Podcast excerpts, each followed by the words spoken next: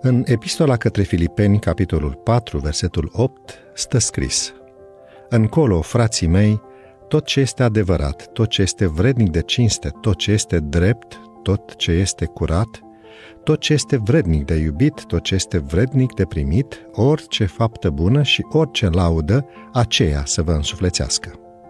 Una dintre cele mai impresionante declarații despre impactul pe care îl poate avea Hristos asupra minții omului e rostită după călătoria spre Emaus. Citez. Nu ne ardea inima în noi când ne vorbea pe drum și ne deschidea scripturile? După cea mai mare decepție a vieții lor, Scriptura și prezența lui Dumnezeu îi readuc într-o zonă de echilibru pe acești ucenici dezorientați.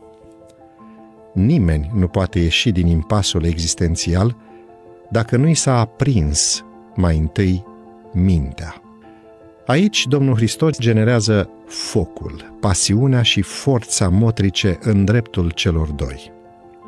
De atunci, însă, izvoarele dătătoare de flacără și pasiune s-au diversificat și au înlocuit încet izvorul adevărat, ceea ce însuflețește cu cea mai mare ușurință generațiile noi și plictisite este cultura divertismentului.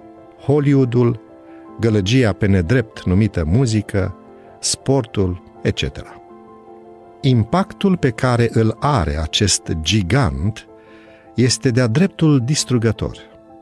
Filmele, ritmurile și idolatria sportivă reușesc să influențeze mintea tinerilor noștri cu mai mare succes decât reușește biserica, în multe cazuri.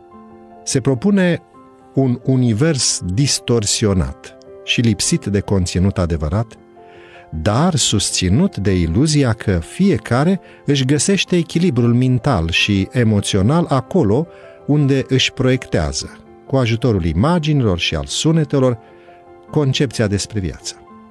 La nivel teologic, filozofic și pragmatic, avem de-a face cu o subjugare intensă a influenței divine – Imaginea fiului risipitor e concludentă și a sacrificat tatăl pe altarul divertismentului. Minunea e că, asemenea ucenicilor în drumul spre Emaus, și el și-a venit în fire când a văzut adevărata față a lumii. Mulți nu reușesc să-și dea seama cât de bun e Dumnezeu până nu descoperă cât de rea e lumea. În tot acest timp, Tatăl Ceresc așteaptă și veghează de departe, dorind să-și însuflețească fiul pierdut.